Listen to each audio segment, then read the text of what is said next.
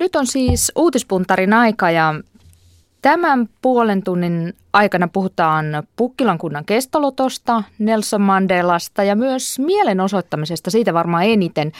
Virana on kaksi taiteilijaa ja varmaan molempia voi tai kumpaakin voi kutsua myös ihmisoikeusaktivistiksi. Tervetuloa näyttelijä, laulaja Eija Ahvo. Kiitos.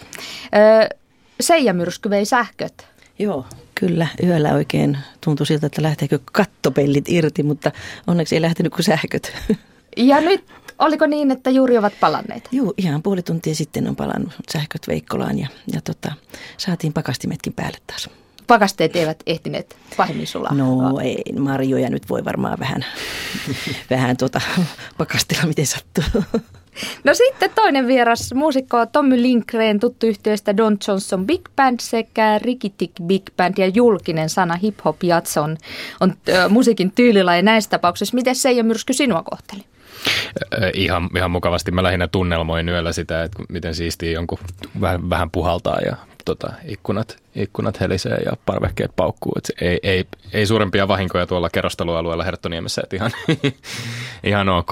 Fillarilla tulit ja pysyt pystyssä. Joo, pysyin. Mä ajattelin tietysti niin kuin kotoa lähtiessä, että se on semmoinen niin kuin helppo tapa kuitenkin, että kun lähtee ulos ovesta, niin voi laittaa kypärän päähän, jos on pyörä mukana. Että muuten saattaa näyttää vähän hassulta. Tuota niin, äh, puhutaan siis aluksi yhteiskunnallisesta vaikuttamisesta. Te molemmat tiedätte siitä yhtä ja toista. Eija on ollut UNICEFin hyvän tahdon lähettiläs lähes 30 vuotta. Tommilla vuosien työura ihmisoikeusjärjestö Amnestissä aiemmin ja te molemmat muuten olitte tai kampanjoitte tahdon lähettiläinä tasa-arvoisen avioliittolain puolesta ja tänään kansalaisaloite tuosta asiasta, siis tasa-arvoisesta avioliittolaista, niin se toimitettiin eduskunnan puhemiehelle. Eli historiallinen päivä sikäli, mutta ette tainneet kumpikaan siellä heinäluoman pakeella olla. Ei paikan päällä, joo. joo ei ollut. Tuli seurattu, lähinnä seurattua tuon sosiaalisen median median välityksellä nyt näitä, näitä tota, kommentteja sieltä. Ja, ja hienoa sinänsä siis, ja, ja to, toivottavasti nyt tämä myös, myöskin aika niin kuin ylitsepursuava kansalaisaloitteen muodossa tullut, tullut viesti päättäjille siitä, että, että tota kaikkien, kaikkien ihmisten tässä yhteiskunnassa heidän seksuaalisuuteensa katsomatta tulisi olla, olla tasa-arvoisessa asemassa lain edessä, niin, niin myöskin vakuuttaa meidän poliittiset päättäjät. Se on, mä näkisin, että siis ihan, ihan jo mielipidemittaustenkin muodossa, niin, niin se on kansan enemmistö, enemmistö tätä tukee, niin, niin pitäisin hieman outona, jos, jos meidän kansanedustuslaitos ei, ei myöskin ottaisi tätä viestiä, viestiä vastaan ja toimisi niin kuin sivistysvaltiossa mm. kuuluu. Ja tämä kampanja oli kaiken kaikkiaan niin, niin organisoitu musta erittäin hyvin tuolla, tuolla sosiaalisessa mediassa myöskin niin, että, että siihen oli hyvin helppo ihmisten niin kuin tarttua mukaan. Ja, ja sen takia siellä, siellä oli paljon alusta lähtien niin kuin heti ihmiset tarttu siihen ja, ja tota, näin se saatiin niin kuin levitettyä myöskin se sanoma sitten ihan läpi Suomen, koska niin kuin mm. monta kertaa se on näin, että, että kyllähän täällä Etelä-Suomessa ihmiset aina lähtee mukaan, mutta sitten jossakin, jossakin tuolla vähän vähän pitempien matkojen takana, niin, niin siellä joutuu miettimään asioita useampaan kertaan. Ja tota, sen takia niin kuin tämmöinen luottamus syntyi tähän kampanjaan varmaan alu, alu, hyvin alusta lähtien. Ja sen takia tämä valonpäivä on suuri päivä.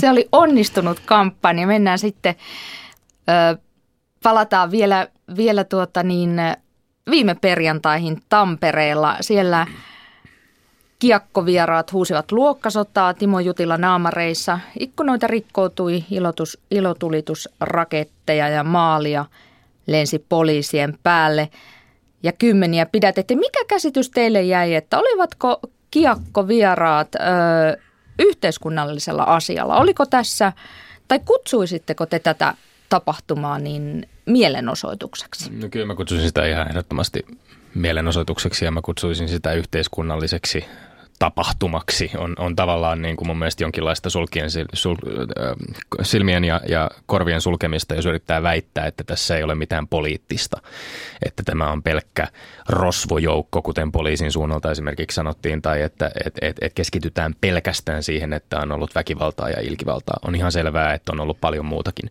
ja on ihan selvää, että tällaisella tällaisella tapahtumalla ja tällaisella ö, viestillä niin, niin tota on, on taustoja, on syitä, jotka ovat myös yhteiskunnallisia. Siihen voi tosi, totta kai sit niinku siinä itse, itse mielenosoitus, mielenosoitustilanteessa sekoittua paljon muutakin. Siihen voi sekoittua ihmisten päihtyneisyyttä, siihen voi sekoittua, se, se voi johtaa kaikenlaisiin ylilyönteihin, siihen voi myöskin kuulla poliisin provosointia. Mä en itse ole ollut paikalla ja mä en ole tarpeeksi luotettavasti ehkä pystynyt vielä niin kuin syynäämään kaikenlaisia silminnäkiä todistuslausuntoja siitä, että mitä on tapahtunut. Siitä on selvästi vähän eriäviä näkemyksiä näiden mellakoitsijoiden tai mielenosoittajien tai aktivistien tai jopa paikalla olleiden silminnäkijän näkijöiden ja sitten toisaalta poliisin suunnalta tulleissa kertomuksissa siitä, että mitä, mitä on itse asiassa tapahtunut. Mutta jotenkin mä, mä, mä hurmaannuin lukiessani eilistä Karina Hazardin kolumnia aiheesta, jossa hän, hän tota, irvaili oikeastaan niin kuin medialle siitä, että kuinka tässä on niin kuin monta päivää oikein niin kuin lööppien tasolla pystytty ja, ja artikkeleissa ja pääkirjoituksissa ja koko läpi median pystytty niin kuin toteamaan kovaan ääneen sen, että mitään, mitään viestiä ei ole ollut ja jos semmoinen viesti on ollut, niin ei se kyllä läpi ole mennyt ja mitään emme ole kuulleet emmekä nähneet, mutta olemme silti pitäneet siitä meteliä mediassa neljä päivää putkeen tai viisi päivää putkeen. Että se on jollain tavalla niin kuin absurdia, että tässä koko ajan keskitytään siihen, että ei ole ollut mitään viestiä, ei ole ollut mitään poliittista. Se on mun mielestä jollain tavalla niin kuin silmien ummistamista? No juuri tämän takia mä käyttäisin enemmänkin, enemmänkin tästä sanaa mielenilmaus, koska tota se on hyvin selkeästi, siellä takana oli asioita, hyvin tärkeitä asioita, mitä, mitä siellä haluttiin sanoa, mutta, mutta ne keinot oli sitten sellaisia, että jotka tavallaan niin kuin vetivät vähän niin kuin vessasta alas koko jutun. Ja se on, se on surullista, se koska siellä oli kuitenkin niin kuin, on kysymys siitä, että ihmiset puolustaa ihmisoikeuksia tässä maassa, jota, jota sitten niin kuin sanotaan vaikka eilisessä a lähetyksessä telkkarissa, niin siellä oli kokoomuksen edustaja, joka oli sitä mieltä, että Suomessa on kaikki hyvin ja kaikista pidetään huolta, mutta eihän näin ole ihan oikeasti. Ja tota, jos, siitä, jos, siihen, jos sitä ei muuten uskota kuin sillä, että, että ihmisten pitää kokoontua yhteen ja, ja ruveta tota, huutamaan yhteen ääneen niitä asioita, niin silloin, silloin se on mielenilmaus. Ja silloin, mutta, mutta itse en missään tapauksessa niin kuin tätä väkivaltaa tässä tilanteessa hyväksy, koska, tota, koska mun mielestä meidän oloissa me emme tarvitse väkivaltaa näissä, näissä mielenilmaustilanteissa. Jossakin muualla saattaa olla, että niitä jopa tarvitaan. Ei, me, ei, ei missään nimessä tarvita väkivaltaa eikä, eikä välttämättä mun mielestä edes ilkivaltaakaan, mutta sitten toisaalta taas että se, että millaiset mielikuvat syntyy siitä, että on hyökätty lätkämailojen kanssa poliisihevosia kohtaan. No tässäkin eilisessä televisio-ohjelmassa tulleiden näkemysten mukaan on, on vähän eriäviä näkemyksiä sitten, että mitä itse asiassa näiden poliisihevosten, miksi ne ovat siellä ylipäänsä mellakassa paikalla olleet, miten poliisi on toiminut hevosten kanssa, ovatko ihmiset itse asiassa huitoneet niitä mailoilla sitten, kun hevoset on tullut päin. Hevonen on aika iso eläin ja siinä voi tilanteessa sitten hätääntyneenä tehdä ihminen vähän sitä sun tätä, mutta mut siis se, se, joka tapauksessa mä näkisin, että, että, että tässä on tosi tärkeää niin kun, ähm, se, että että että just tässä eilisessä keskustelussa kokoomuksen kansanedustajan ja, ja paikalla olleen tota, mellakoitsijan tai mielenosoittajan näkemysero ja jotenkin todellisuuksien ero oli niin hätkähdyttävä. Ja semmoinen kyvyttömyys nimenomaan niin kuin käsittää tai ymmärtää tai löytää jonkinlaista niin kuin yhteistä mm. yhteisymmärrystä, niin oli niin hätkähdyttävä. Että musta on, mä jollain tapaa koen, että että että on paljon sellaisia ihmisiä Suomessa, jotka kokee itsenäisyyspäivän ylipäänsä niin pyhäksi, että mitä ikinä rettelöitsemistä tapahtuukaan itsenäisyyspäivän juhlavastaanoton läheisyydessä, niin se tulee silti, se tulee aina herättämään suurta närää. Hei, onko, no ei Ahvo, onko Suomi luokkayhteiskunta? No ihan selvästi tällä hetkellä ollaan sinne suuntaan menossa hyvin, hyvin kovalla vauhdilla.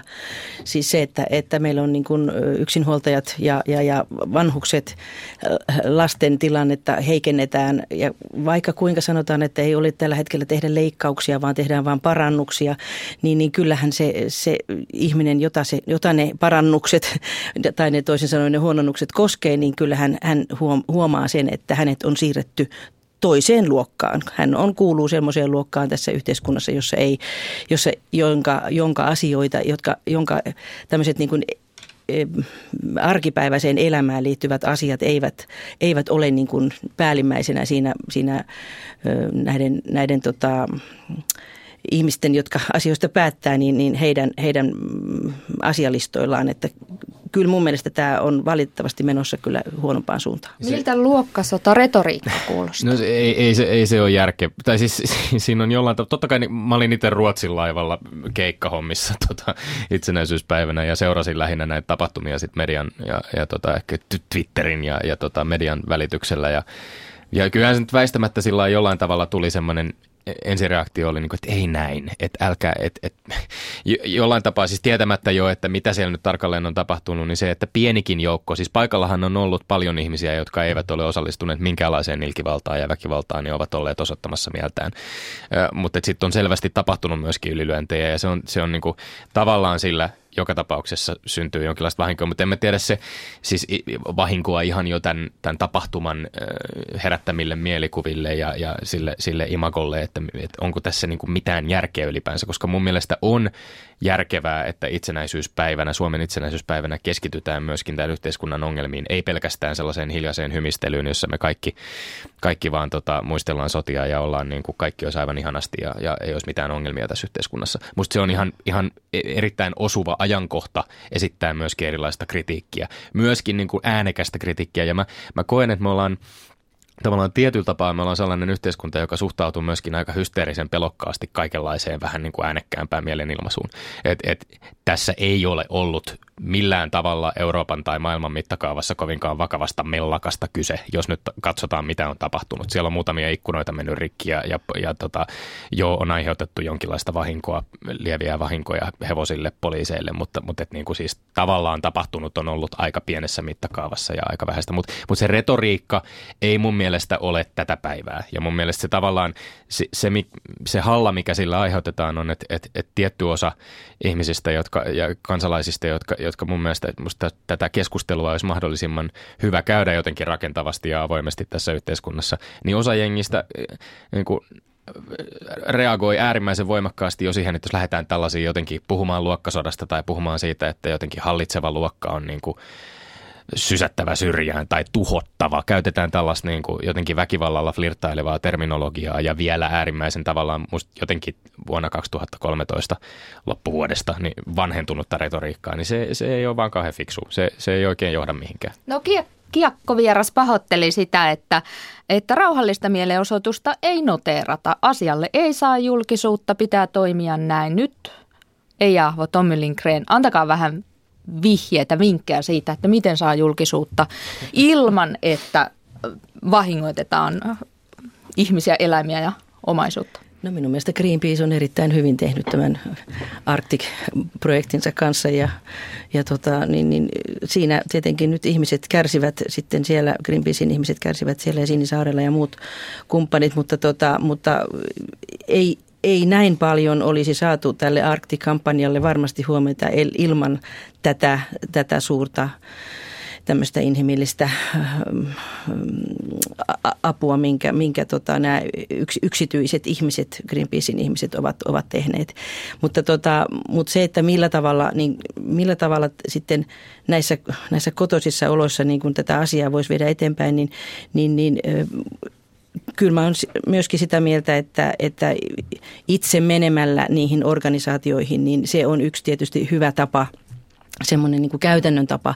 Mutta tota, niin, niin se, että, että kun tänä päivänä varsinkin niin kun eihän nuoremmat ihmiset, niin ei, ei, ei niitä kauheasti kiinnosta tämä tämmöinen, tämmöinen byrokratia ja tämmöinen toiminta, mutta, mutta, tota, mutta jotenkin kun, kun meidän ruokakulttuuriin kuuluu tämmöinen sana kuin lähiruoka, niin mä jotenkin niin kuin itse kannatan sitä tämmöistä niin kuin lähitoimintaa. Eli että, että, että mm, soluttautuu itse niihin omiin lähiympäristöihinsä ja yrittää sitä kautta siellä ruohonjuuritasolla vaikuttaa, niin sillä on erittäin suuri vaikutus.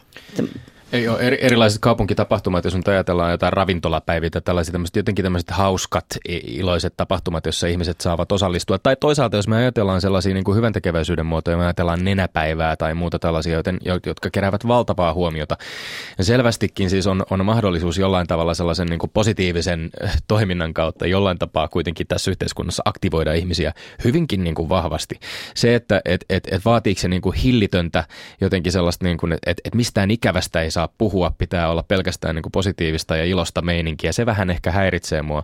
Ja, ja, ja tavallaan toisaalta myöskin sit se puoli, jos ajatellaan vaikkapa tätä nenäpäivän kaltaista tapahtumaa tai muuta, että se on semmoista niin kuin helposti saattaa sitten mennä myöskin äärimmäiseksi tällaisiin niin tunteisiin vetoamiseksi ja vähän mässäilyksi. Mä, mä jotenkin se, että, että tänä päivänä nuor, nuoria ei semmoinen niin byrokraattinen toiminta kiinnostanut. Ongelma on osittain myöskin se, että selvästikään niin kuin parlamentarismi ja, ja äänestäminen ei, ei nuoria tänä päivänä välttämättä kiinnosta. Musta oli huolestuttavaa myöskin kuulla kokoomuksen kansanedustajien eilisessä lähetyksessä toistavan sitä mantraa jollain tavalla, että, että äänestäminen on se tapa vaikuttaa. Pitää olla yhteiskunnassa muitakin tapoja mm, vaikuttaa Kyllä. kuin äänestäminen. Mä kattelin tässä äskettäin tämmöistä tota, äh, äh, Russell Brand-nimisen äh, koomikon näyttelijän, joka, joka, jolla on tämmöinen The Messiah Complex-niminen, vähän niin kuin stand-up, poliittisesti aktiivinen stand-up-kiertue, jota hän vetää. Ja hän oli tota, Jeremy Paxman-nimisen BBCn toimittajan haastattelussa. Se on 10 minuuttinen klippi, joka löytyy YouTubesta, joka on aika kiinnostava, koska jos ajatellaan tätä kiekkuvieraiden viestiä esimerkiksi, niin siinä oli Russell Brandin viesti oli aika pitkälti samanlainen. Hän totesi, hän ei ole koskaan äänestänyt, hän, on, hän tulee köyhistä aloista, hän on puolet elämästään viettänyt niin kuin huumeongelmissa, jotka kyllä niin niin kuin hän osittain näkee yhteiskunnallisten olojen seurauksena syntyneen ylipäänsä. Ja hän on sitä mieltä, että, että tätä, tämä niin kuin tällä hetkellä poliittinen järjestelmä, joka on olemassa, niin on vaan sellaista, niin kuin, siinä tapahtuu pientä rotaatiota, jossa mitään todellisia muutoksia ei tapahdu. Me ollaan tuhoamassa tätä planeettaa, yhä suurempi osa väestöstä on syrjäytymässä ja jollain tavalla niin kuin nimenomaan rikkaiden ja köyhien välinen kuilu vaan syvenee ja syvenee. Että on pakko jollain tavalla saada jonkinlainen vallankumous aikaan, jonkinlainen järjestelmän niin kuin uudelleen järjestely, jossa asiat muuttuu. Mutta mä näkisin, että me eletään myöskin Suomessa sellaisessa ajassa, jossa, että kun puhuit Greenpeaceista tai Sinisaarelasta, myös nämä Greenpeacein aktiot ja, ja Sinisaarelan toiminta on herättänyt niin kuin yllättävän paljon närää ja närkästystä. Että et tavallaan semmoinen niin kuin kaikenlainen kansalaistottelemattomuus tai lain kirjaimen venyttäminen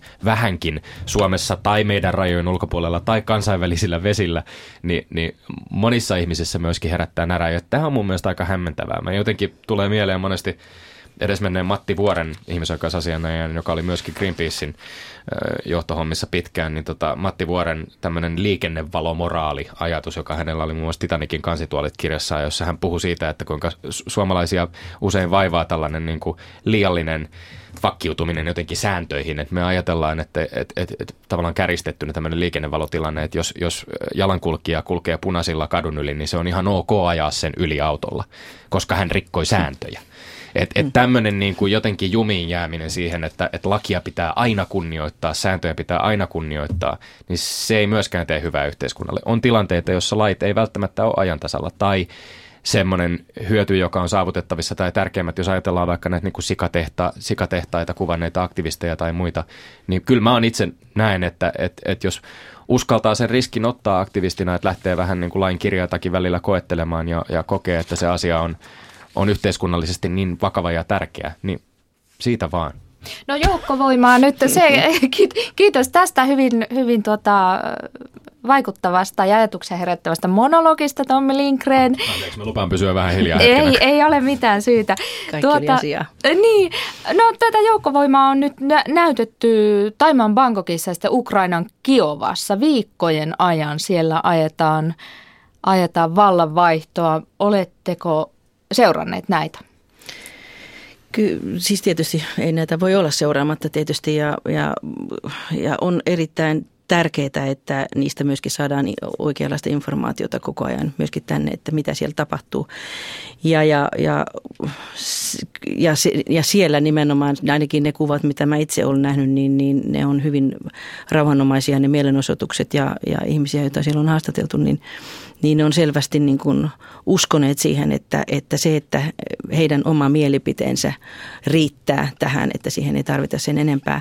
Ja toivotaan, että asiat menee nyt näin, että, koska mun mielestä se, että joka puolella maailmaa on, niin kuin muistetaan arabikevettä ja muuta, niin tota, kyllähän näillä on ollut hirveän suuri merkitys myöskin niin kuin Euroopassa erila, erilaisissa yhteiskunnissa, että niin kuin nähdä, että mitä se, mitä se tarkoittaa, kun ihmiset oikeasti lähtevät, lähtevät puolustamaan niitä oikeuksiaan. Ja, ja tota, sanotaan, että silloin kun, se, silloin kun ne tilanteet on niin kuin päällä, niin silloinhan niistä meillekin tiedotetaan paljon, mutta, mutta esimerkiksi se, että kuinka paljon tällä hetkellä nyt tiedetään vaikka sanotaan Egyptin tilanteesta oikeasti Suomessa, niin, niin se ei varmaan ole kovinkaan suurta se tieto, vaan enemmänkin ollaan sitä mieltä, että no niin, no sitten nythän, nythän ne kaikki sitten taas, taas, taas mennäänkin niin kuin entiseen, entiseen malliin siellä, mutta, mutta tota, niin itse kun olen ollut noissa sillä tavalla Kairon asioissa sisällä vähän, että toimin, toimin tämmöisessä suomalaisessa yhdistyksessä kuin Kulttuurikameleontit ja me teemme työtä, avustustyötä Kairon katulasten hyväksi ja, ja tota, keräämme Suomesta varoja nimenomaan tämmöisten turvakotien ylläpitämiseen. Ja, ja, ja se, että esimerkiksi kaikkien näiden mielenosoitusten, menneiden mielenosoitusten ja nykyistenkin varmasti niin tuloksena, niin kuitenkin saadaan koko ajan ö, tuloksia aikaan. Että esimerkiksi niin kuin, niin kuin Egyptin tota, lainsäädäntöön, parlamentin lainsäädäntöön on tällä hetkellä saatu pykälä, jossa, tota, jossa mainitaan sana, että siellä on ylipäätänsä katulapsia täällä Kairossa. Ja siellä on niitä miljoonia, jopa UNICEFin tilastojen mukaan siellä on miljoonia katulapsia. Ja, ja, ja tämä, tämä on niin kuin se, että ketä, se, ketä nämä mielenosoitukset ensisijaisesti niin kuin koskee aina, että kuka, kuka niistä hyötyy, niin, niin, niin voi, voi ihan selkeästi niin kuin katsoa tuloksia, että sieltä, sieltä aina on, on nimenomaan ne heikoimmat, jotka siitä niistä, niistä tilanteista tulee hyötymään. Ja sen takia mä niin kuin kannatan ja puolustan kaikenlaista mielenilmausta missä päin tahansa maailmaa.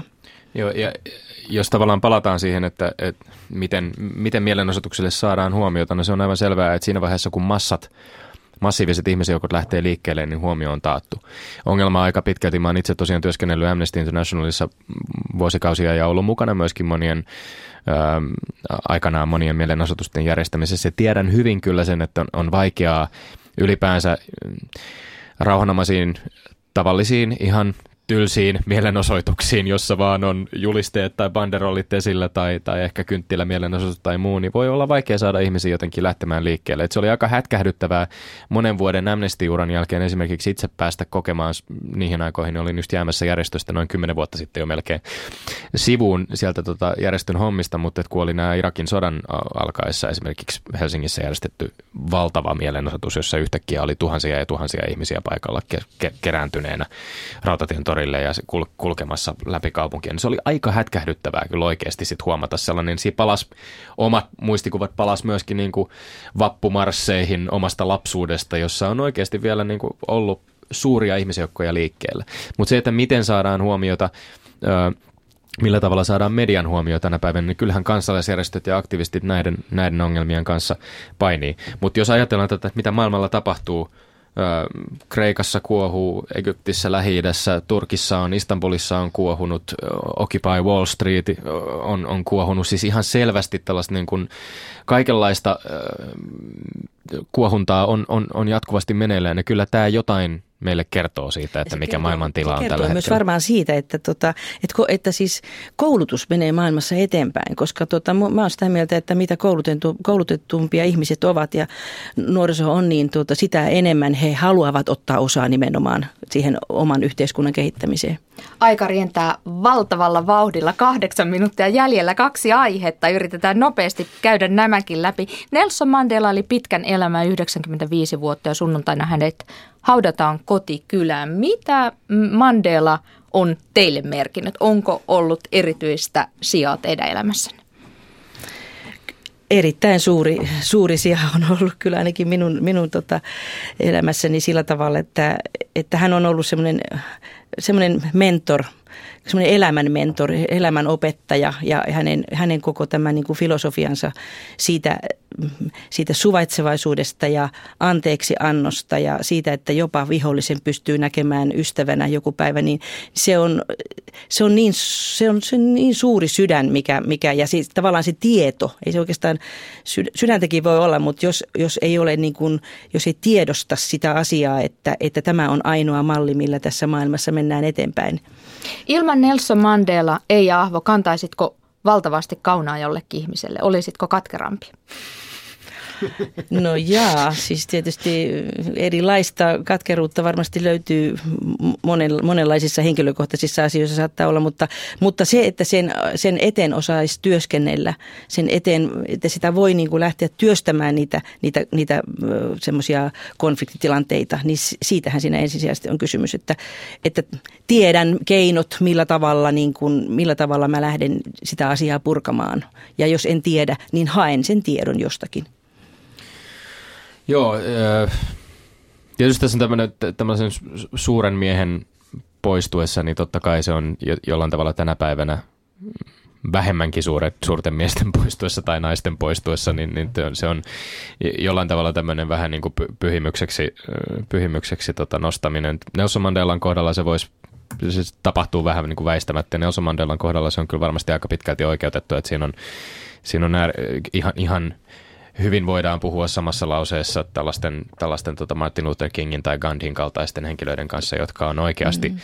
pystyneet sekä tavallaan niin kuin yhdistämään oman, oman elämänsä aikana ää, aktivismin, kansalaistottelemattomuuden ää, ja, ja jollain tavalla ää, voimakkaan toiminnan epäkohtiin, epäkohtien korjaamiseksi ja sitten toisaalta myöskin tämmöisen niin kuin, hämmästyttävän kyvyn nimenomaan jonkinlaiseen, jonkinlaiseen tota, anteeksiantoon. Tietysti niin kuin hänellä on, se on, mulle on jotenkin niin kuin hätkähdyttävin ajatus ollut, ollut tässä tota, tajuta se, että miten että 27 mm. vuotta vankilassa on niin absurdi niin epätodellisen tuntunen ajatus, että se on niin kuin sama, sama ikä, jonka Janis Joplin tai Jimi Hendrix tai Jim Morrison ehtivät elää, tai Kurt Cobain. Että et siinä on tavallaan tämmöistä niin kuin rockarin näkökulmasta, että on paljon 27-vuotiaita, jotka ovat ehtineet paljon saada aikaiseksi. Ajatella se, että, että tämmöisen niin kuin yhden elinajan viettäminen vankilassa on tietysti varmasti niin kuin vaikuttanut ja totta kai myöskin niin kuin johtanut sit siihen, että, että Mandela on varmasti myöskin niin kuin,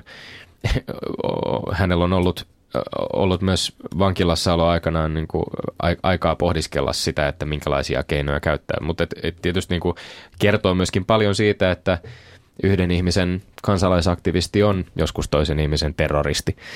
Mä luin tällaista äh, eteläafrikkalaisen kirjailijan J.M. Kutsin ja, ja Paul Osterin välistä, välistä kirje, kirjeenvaihtoa, jossa Oster kirjoittaa, että joskus 70-80-luvulla, kun Yhdysvaltain kongressi esitti Etelä-Afrikalle tällaisen äh, vähän niin kuin symbolisen lausuman siitä, että Mandela pitäisi vapauttaa vankilasta, niin koko kongressissa oli pari kolme ihmistä, jotka eivät suostuneet tähän, tähän tai jättivät jotenkin niin kuin tota vastalauseen tälle ilmaisulle. Ja yksi heistä oli muun muassa Dick Cheney. Ja että Yhdysvaltain terroristilistalta esimerkiksi Mandela poistettiin aika myöhään. En muista nyt, mikä se tarkalleen se vuosiluku oli, mutta mun mielestä vasta 90-luvun puolella. Et tota, vai oliko peräti jopa niin kuin 2000-luvun puolella. M- mutta siis tavallaan siis, jos, jos lähdetään Mandelan elämään ja, ja tekoja myöskin tarkkailemaan ja, ja tutkiskelemaan, niin, niin erilaisissa yhteiskunnallisissa tilanteissa joskus myöskin niin kuin suoraan toimintaan ihan selvästi voi olla ihan syytä.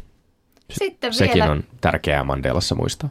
Ja mm. vielä viimeinen uutinen. Sillä on pari minuuttia. No se ei välttämättä niin enempää aikaa tarvitsekaan. Pieni 2000 asukkaan Pukkilan kunta varasi ensi vuoden budjettiin 1800 euron määrärahan lottoamiseen. Ja yhdeksän jäsenisen kunnanhallituksen jokainen jäsen saa päättää yhden numeron tuossa lottorivissä. Ja lotto laitetaan vetämään siis koko ensi vuoden ajaksi. Onko Pukkila ennakkoluuloton edelläkävijä. Kyllä, ehdottomasti. Ja minä kannatan tätä, koska se osoittaa, että, se osoittaa, että poliitikoilla on myöskin luovuutta, koska sitähän niille pitäisi olla ensisijaisesti. Mä just tuossa Mandelaa vielä viitaten, että, että, että tota, varmasti tämmöisiä Mandela-opistoja olisi, pitäisi niin kuin joka maassa olla niin kuin poliitikoille, että, että, että, että pitäisi vielä ennen kuin pääsee esimerkiksi eduskuntaan, niin pitäisi käydä tämä tämmöinen Mandela-kurssi, niin, niin ehkä sieltä löytyisi niin semmoisia hyviä, hyviä keinoja niin kuin nimenomaan tähän yhteistyöhön. Ja, ja mun mielestä Pukkilan kunta toimii juuri oikein tässä. Ehkä Pukkilan kunta rakentaa lottovoittorahoilla, jos sen saa, niin Mandela-opisto. Mutta mitä hyvää Tom Lindgren on tässä lotto hankkeessa. Mä otan, mä otan vielä tämän lottovoittoaasisilla myöskin siihen, että itse asiassa kiinnostava puheenvuoro Mandelasta oli myöskin sosiologi, sosiologi Slavoj Zizekille, joka, joka itse asiassa kirjoitti aika kriittisen puheenvuoron siitä, että, että hän, hän voi hyvin myöskin kuvitella, että Mandela saattoi kuolla vähän katkerana, koska itse asiassa köyhä äh, musta kansanosa Etelä-Afrikassa edelleen on aika, aika kurissa oloissa elää ja välttämättä tilanne ei ole parantunut ihan niin paljon kuin olisi, olisi voinut toivoa, että tavallaan ehkä, ehkä sielläkin jonkinlaista lottovoittoa kaivattaisiin, mutta tota, mun mielestä jo, jollain tapaa sillä vähän niin kuin tragikoominen tämä Pukkila-tapaus. Äitini on kyllä lotonut tota, vuosikymmeniä ja, ja sinänsä niin kuin lottoaminen on mun mielestä ihan kyllä hauska, hauskaa ja, ja tota, jännitystä elämää tuovaan, tuovaan, to, tuovaa toimintaa, mutta, mutta tota, ehkä se jotenkin välittää vähän sellaisen niin kuin hullunkurisen viestin siitä, että, että tota, kuntien ja valtion talouden tilanteesta tai suhteesta siitä, että ovatko kunnat, niin, niin, ovatko kunnat niin suuressa kurjimuksessa, että nyt tämä on niin kuin viimeinen oljenkorsi, että vielä kun voisi kilauttaa kaverille, kaverikunnalle. tota, katsotaan, ehkä kaikki keinot on, on järkevää yrittää ottaa käyttöön. ei, ei, ihan siinä, siitähän, mutta musta tämä on hauska, kyllä tämä on mahtava, mahtava ajatus siitä, että jokainen saa, siellä saadaan valita numerot erikseen vielä oikein. Että. Ja varmasti sitten vähän pukkilalaisia yhdistä yhteinen jännityksen hetki lauantai-ilta. Siellä, niin, siellä saadaan varmaan monta illanistujasta vielä, missä suunnitellaan, mitä niillä rahoilla tehdään. Nimenomaan. Mm. Nyt on pakko lopettaa uutispuntari. Viikon uutisia äh, pohdiskelivat ajantasastudiossa näyttelijä, laulaja Eija ja muusikko Tommy Lindgren. Oikein paljon kiitoksia molemmille. Hienoa, että oikein mukava, että pääsitte ja tulitte tuolta myrskyn läpi. Kiitoksia. Kiitos paljon. Hetken kuluttua sitten aikamerkki ja uutiset. Kiitoksia seurasta ja kuulemiin.